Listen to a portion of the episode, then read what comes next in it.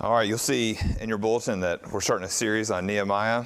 And um, since one of the last times that Jared preached, he poked fun at me for always being in the Old Testament. But just so we're all aware, uh, the Old Testament is more than half of your Bible. And um, also, we try to go uh, Old Testament one year, New Testament the next. Last year, we got about halfway through Acts. Uh, this year, since we've chosen shorter books, uh, we're starting our third Old Testament book this year. We did Esther and Ezra earlier. So we're starting that here tonight.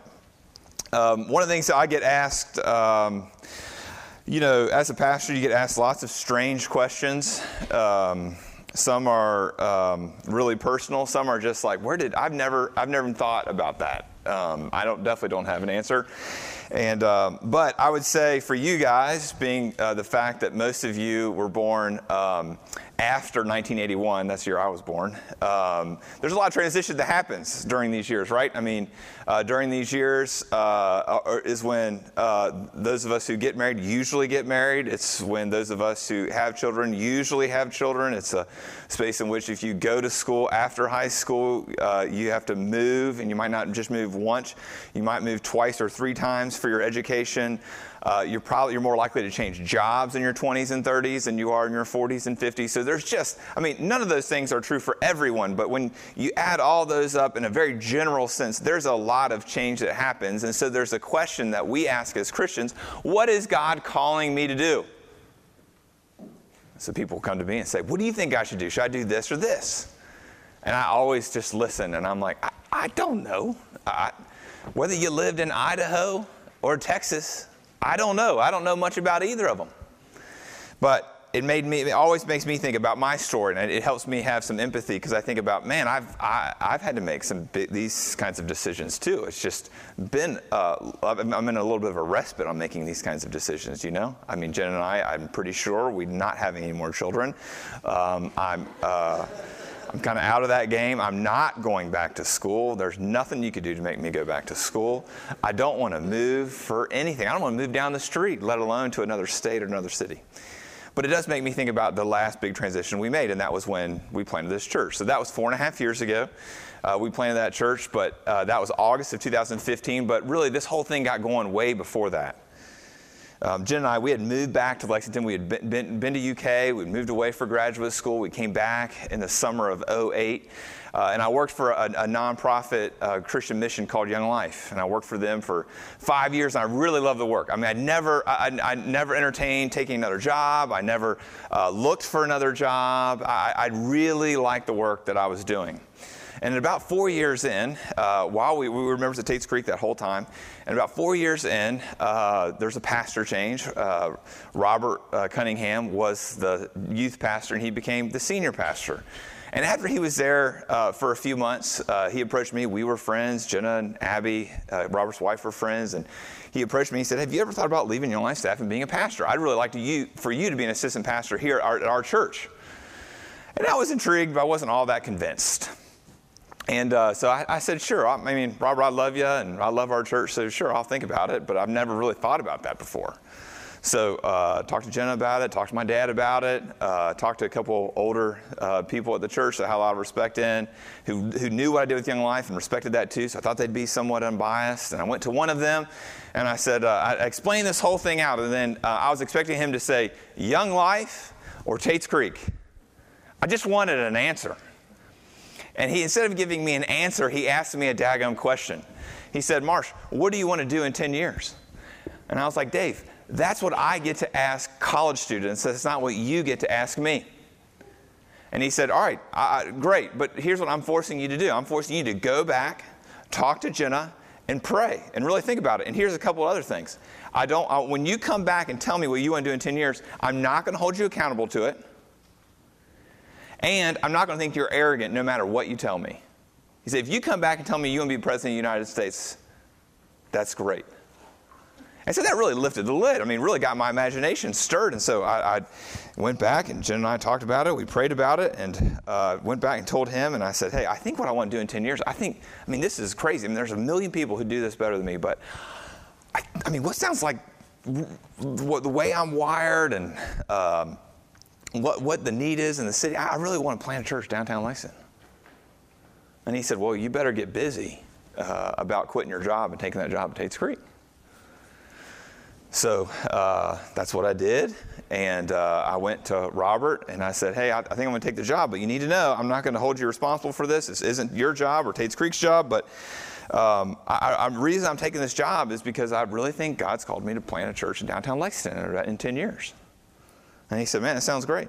So I was there for about 18 months, and the pastors, we were sitting around in a room, and uh, we, we had the brilliant idea of having a capital campaign. So we came up with these grand plans and we went to the elders and we said, hey, here's what we, we want to do. We want to expand and secure the nursery and all that empty space. It's just like an unfinished basement that's below the sanctuary at Tate's Creek. Uh, we, we want to finish that out.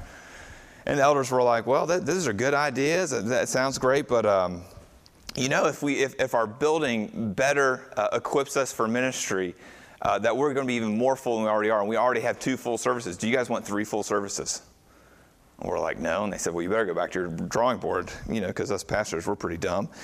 And um, we went back. We came up uh, with, uh, we came back, sat in the room, and uh, Robert looks at me. He said, Marsh, hey, you said you wanted to plant a church. What if we, what if that was part of the capital campaign and we gave away a bunch of our members to free some space up around here and you started new work downtown? And I said, Robert, I've never taken a church planting class. I've never read a church planting book. I don't know a church planter. I've not finished my ordination exams. And he said, Sounds great. he said, that, that way you can really lead out as a planter in weakness instead of on your expertise. And literally nine months to the day from the conversation that happened, we had our first service. And that's my story about how God's called me to be a church planting pastor. And many of you hear that story and you say, Marsh, that's really cute. I'm really glad you preachers have these romantic stories about being called to ministry, but here I am, and I'm grinding in my 9 to 5. In fact, it's more like 7:30 to 6. I just need to pay the bills. I'm really far into my career. I don't need to hear this kind of thing. Or I just stay home with the kids. And I, I'm really glad you have this ethereal, spiritual calling going for you, but not me. I understand that. Pastors are notorious for glamorizing their calls to ministry.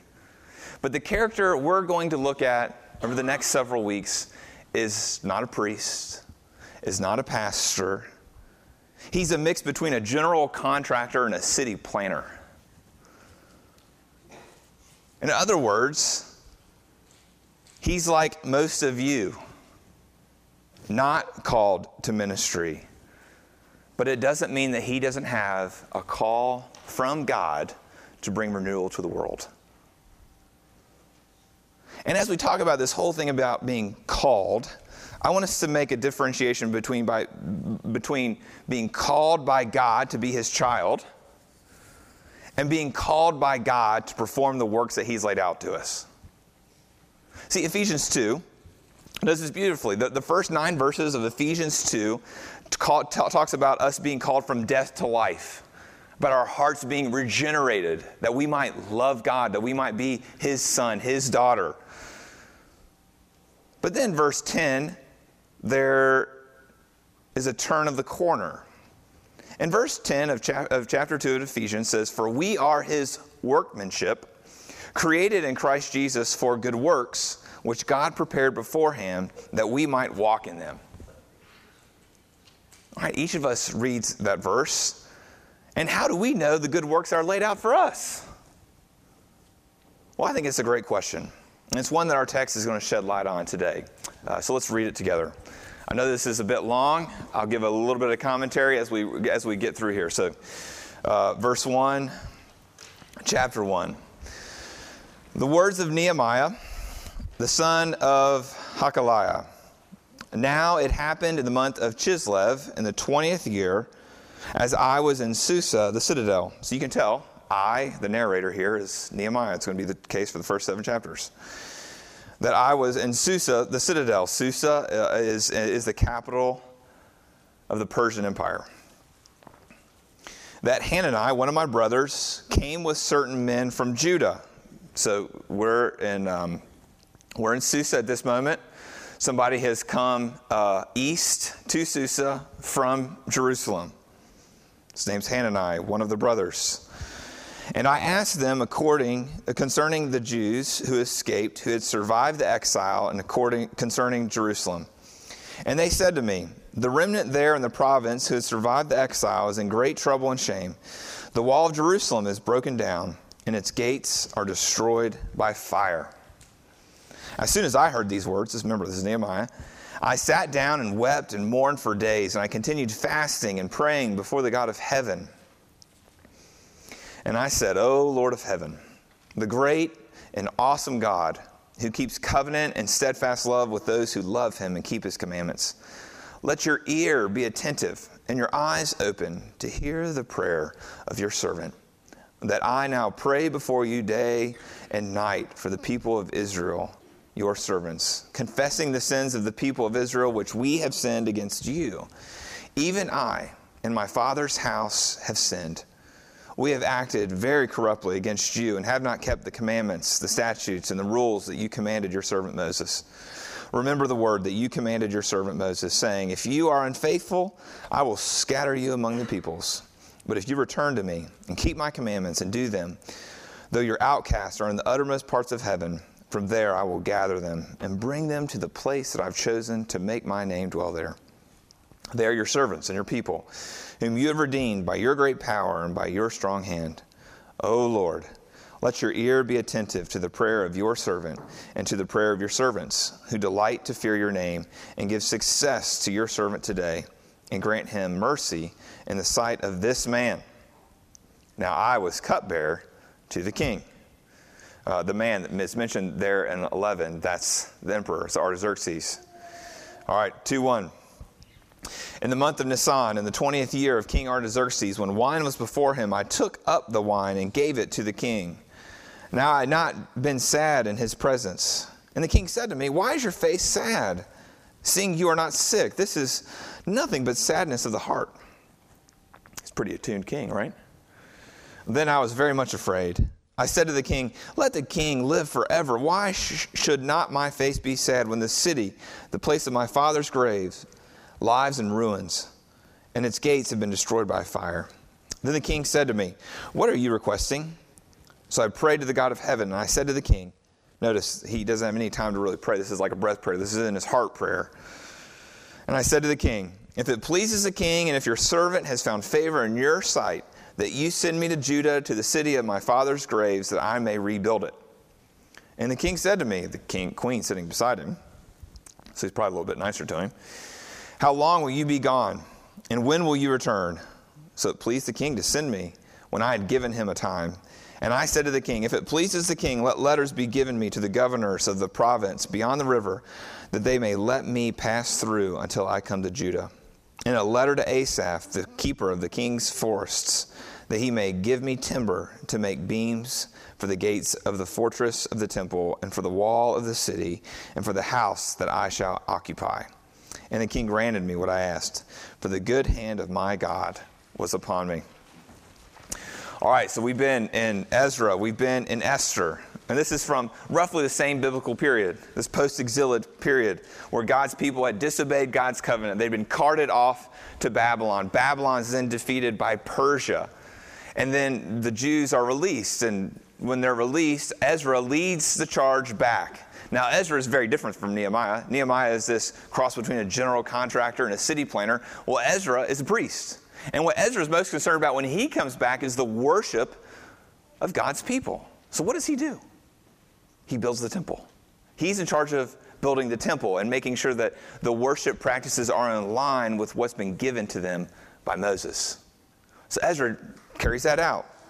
The problem is, is that God's people and God's house, a temple, that they're in a fragile state because the gates and the walls are destroyed. And Nehemiah hears about this, and this is where he comes in.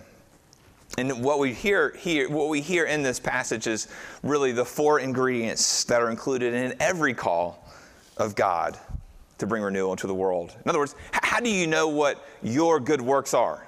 Ephesians 2:10. You are God's workmanship, created for good works. What are your good works? They're different than mine. How do you know?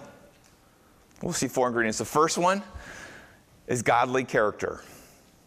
And when you think of godly character, what do you think of? When you think of what a Christian is supposed to be like, what do you think of? You probably think of someone who's obedient, someone who does the right thing, someone who's full of integrity, someone who's compassionate, someone who's resolute in their convictions and is committed to the things of God, and none of these are wrong. But the truth is, is that no one's always compassionate when they need to be. The truth is, is that sometimes we waver in our convictions. The truth is, we slip up and prove that we're not really people full of integrity. Then what? Does that mean you don't have godly character? Well, think about Nehemiah. We, we don't know what Nehemiah, what he was really like before we get to 1 1. There's no mention of Nehemiah in the whole New Testament. But what we do know about Nehemiah is that he was a person of repentance. You saw that in the first chapter. Look at verse 4. In verse 4, you see that he sat down and he wept and he mourned for days. He just cried and cried and cried. You ever been there? And then through his tears, in verses 6 and 7, we see that through his tears is his repentance. And there's lots of things worth noting about his repentance, but I think perhaps the most significant one is the pronouns that he uses. You see the pronouns he uses to talk about sin? He uses not the first person singular pronoun, I. He uses the first person plural, we.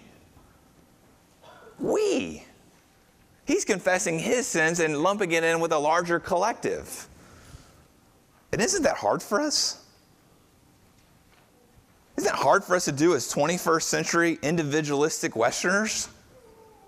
See, our view of sin is that we can only confess the sin that we've committed without seeing our complicity in the collective. We don't see ourselves as a part of any other body than just ourselves. Maybe our family. Maybe. That's a big maybe. But do we see ourselves as part of the collective when we talk about the church?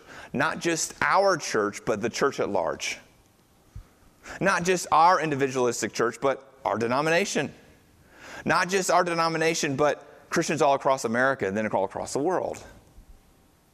Do we see ourselves in the collective of being a citizen or being a person who lives in the United States? I think that's really hard for us. Think about it when it comes down to race. For instance, when we talk about race and we think about, I want to get rid of uh, discriminatory patterns that lie within my heart. I really want to love people regardless of their difference from me. And we usually kind of hone in. We're like, Lord, make me aware of these unconscious things in which I live day in and day out. Lord, I, I want to become whole in this area of my life. But do we ever think about that in terms of the collective? See, when we think about race in terms of the collective, most of us in here are white American Christians. Therefore, the collective we're a part of when it comes to race has a very ugly history that extends for hundreds of years. So when we think about it, we should, we should be okay with saying we're sorry and repenting for race relations when it comes as white American Christians in the United States. That's coming up with the collective. And that's what Nehemiah is doing here by using the pronoun we and not just I. But notice the pronoun he doesn't use as well. Usually, when we talk about sin, I know I'm more likely to talk about your sin than I am with my sin. So, not only am I, I, I usually I don't like the first person pronoun at all, singular or plural. I like the second person pronoun, don't you? Y'all, you, finger pointed at you. But what does Nehemiah do? Nehemiah, when he talks about sin, wants to talk about himself. He's pointing the finger right here. He's not insisting on being heard. He's not insisting on his position as a white collar cupbearer. And repentance really is the key to leadership, isn't it? If you want to be a leader, and you want to play hero ball, and you want to save the world and your calling and your career, with your spouse, as a parent, you need to know that's really arrogant. And the truth is, the world would be a lot better place if you sat this one out. But if you enter your calling in any of those roles, in any kind of leadership beyond the ones I listed, if you enter your calling knowing you're a sinner and you know you're associated with sinful people, then what you'll do is you'll walk in humility. You'll walk in humility before God and with other people. You'll weep over your sin. You'll weep over the sin of others. And it'll be your tears that qualify you for leadership. It's not your moral fortitude, it's not your wisdom, it's not your talent. It'll be your tears that qualify you for the work that God's called you to do. Now, many of us, we hear about this whole thing of godly character and we know it's true, but there's a block for us. We just can't get over the hump here to think that God really has created us for good works because we're all too aware of some kink in our armor. No one else knows about it but me. So I'm never going to volunteer for anything. I'm never going to have the confidence to really wrestle with God about what He's called me to do because surely God can't call me. Look at me. You think you're disqualified. Might be a persistent sin pattern that's been around forever. Maybe it's something that happened in high school, something that happened in your college years, in some dark corner. Who knows what it is? But, brother and sister, it's the lie of hell that says that your sin disqualifies you. It's just not true. See, repentance is what qualifies you for kingdom work, not being a good person. And Nehemiah knew this. And that's why he prays the prayer that he does in verses 5 to 11. It's the first ingredient being called by God. It's our godly character marked by repentance. There's another one. The second one is a love for others. You see it in verse 2, you see it there in the intro. Uh, Hanani, his boy, comes and he wants to know, hey, I want to know what's going on with my people back there. You know, I'm over here in Susa, uh, here with Artaxerxes all day, but my people I know are back there. They've been, they've been building that temple. It's done. They've been worshiping there. How are they doing? And Hanani says, man, things aren't great. Look at the walls. Look at the gates. Foreign attack could come and destroy God's people and God's house at any moment. So you see his concern for them. They, they, they've only been gone a few years at this point. And he wants to know how they're doing because his heart is with them. He hears this not great news, and he begins to sense a call, a call to meet the need. And I really like the order of things here. I think it's really important. Usually, what we do is that we pick what sounds fun to us vocationally. We mull it over, we think, okay, what, where's the job market line up with something I'm decent at? What provides financial security? What gives me material luxury? What gives me a good life work balance? And then I find my call. And then I'll try to integrate love for others into that call. And none of those things are illegitimate. But you can run everything through that filter without ever having to run your calling through being motivated by love for others. For instance, I'm sure there are pastors out here who got into the gig because they wanted to sit around and read and write and preach. They really don't care about people. I'm sure there are medical professionals out there who really got into their gig because of job security, because of financial prosperity, and not really because they wanted to be God's hands to bring physical redemption to those made in His image. I'm, I'm, sure there are those who got into social work because they wanted the reputation of being a person of compassion without really having to enter into the pain of their clients. That must have been really tempting for Nehemiah if I were him and I'd heard about this, and I, am pretty sure Nehemiah was somewhat aware of his skill set, he really, I did think uh, that he could get this work done. And if I were him, I would have been tempted to think, man, when I get this work done, they're going to build a statue of me right inside the wall. A big bronze statue of me with a, the plans in one hand, the hammer in the other. But that wasn't Nehemiah's heart. He was driven by a love for the people. And I think there were any number of projects, big or small, that he would have volunteered for because he just wanted to love these people. So those are the first two ingredients godly character and now a love for others. And the third one's pretty obvious, verses 5 to 11. It says prayer. It seems so elementary that this would be one of the ingredients for determining your call and then being sustained in it. But our lives show just how unusual it is to find someone who's committed to prayer in the way that Nehemiah is. You get an idea of how long he prayed. If you look at 1 1, and then you look at 2 1, it spans a period of about 100 days from the time he heard the news until he prayed the prayer right before he went in to see King Artaxerxes. 100 days. I can't imagine praying for 100 days in a row. Can you? Not only that, but it seems that his prayer life wasn't just listing out a bunch of requests. I really think his prayer life for 100 days was more like, Lord, give me a prayer Show me what to ask for. And then at the 100th day, he prays a prayer that we see in verses 5 to 11. That means the first 100 days are more filled with contemplative work, communion, silence, meditation.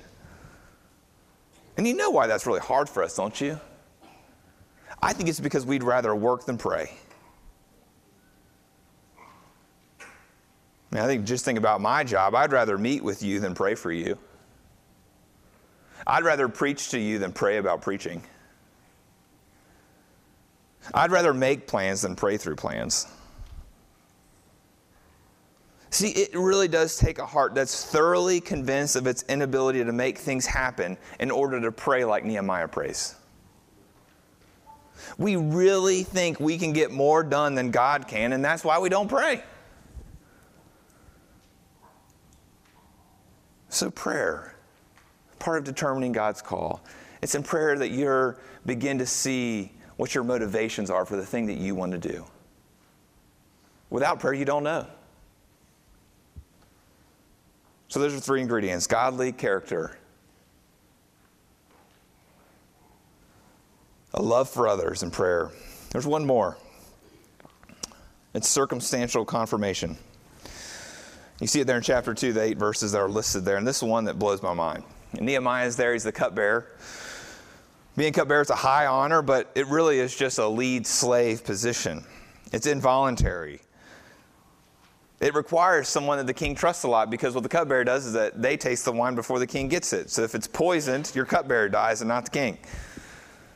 And Nehemiah prays at the very last verse of chapter 1, verse 11. He only has one request in that whole prayer. And it's that the king is that the king would have favor on him. If I were Nehemiah, I would have said, uh, All right, I got this calling, uh, so I need you to release me. I know I'm a slave. The only way that I get out of this is if you release me. So, O king, will you release me from my duties as cupbearer? I've been training up this person right behind me, and they're going to take the job. So, Lord, I'm asking you, release me from this job. Or I'd been, Lord, I, am going to sneak out in the middle of the night. Would you, uh, would you equip me to do this work of building the walls and repairing the gates? But he doesn't ask for either of those. He just asked for this somewhat generic and somewhat out of the, out of the ordinary request. I just want favor from the king. And then you see that favor in chapter 2, don't you? The king recognizes Nehemiah's sad mood. The king asks him about his sad mood. The king releases Nehemiah from his role as cupbearer. And then the king does something unthinkable. he offers to pay for it, to flip the bill. I think this was way more than Nehemiah bargained for. But what this does is that it gives circumstantial confirmation for what God's called him to do. See, God's sovereign over all these details, and he just wanted to assure Nehemiah that his calling was sure. And God will do the same for you. It doesn't mean that the path's going to be super smooth. I mean, God confirmed my call by giving me this opportunity, but it's not been easy. So, what it means is that you've got to pay attention to your circumstances. How are you seeing God push the ball forward when you're not? What doors are opening up to confirm what He's laid on your heart? But I got to give a caution. Sometimes these kinds of things, you know, these four points, uh, they seem like a bit of a formula when it's not really what they're intended to do. It's hard to give a formula for the tough matters of the heart. We need to be practical. That's what I'm trying to do here a little bit. But the, and the Bible is very practical. But we got to realize that we're dealing with the human heart here. You got to realize we're living with living in a broken world. You got to deal realize that we're dealing with Satan.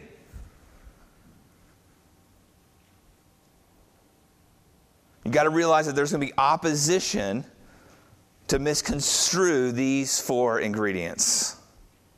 There will be periods of doubt.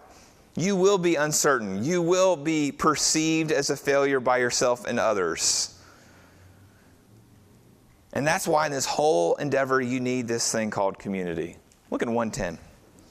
In 110, there, you see that Nehemiah had other people around him praying with him.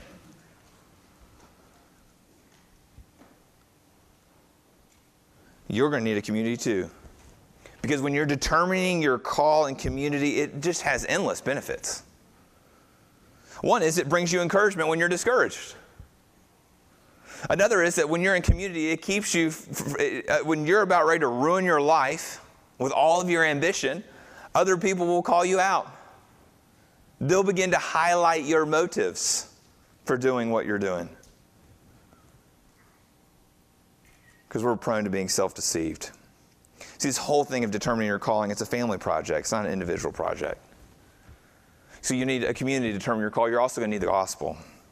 See, at some point, the excitement, the hype, the ambition, it's going to run low. You're going to face resistance. You're going to have the haters.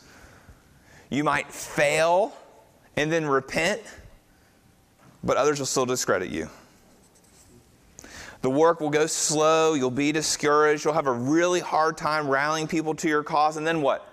What wells are you going to go to when those run dry? Well, in a world where we're defined by what we do, we need a strong voice. We need the strong voice of Jesus to tell us who we are. And so Ephesians 1 serves as this great arsenal of truth. And throughout Ephesians 1, uh, Paul is just listing out blessings. He says, You have every blessing in Christ. You've been chosen by Him. You're loved by Him. You have the forgiveness of sins. You've been sealed by the Spirit. You have redemption. You have adoptions as His sons and daughters. You have an inheritance that's about ready to be dumped on you. These are all blessings that you have in Christ that have nothing to do with your calling to good works. And you need those truths to be more precious to your soul than what you've been called to do as good works for Jesus. And when they are more precious to your soul than what you've been called to do, you'll be able to endure all manner of opposition. So may God help us to keep our calling to Him as His sons and daughters more precious to our souls than our calling what we do for Him. Let's pray.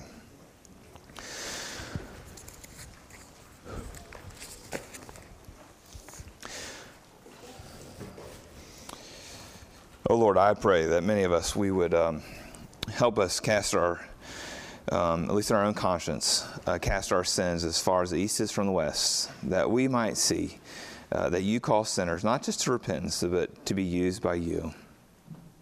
We pray this in your name. Amen.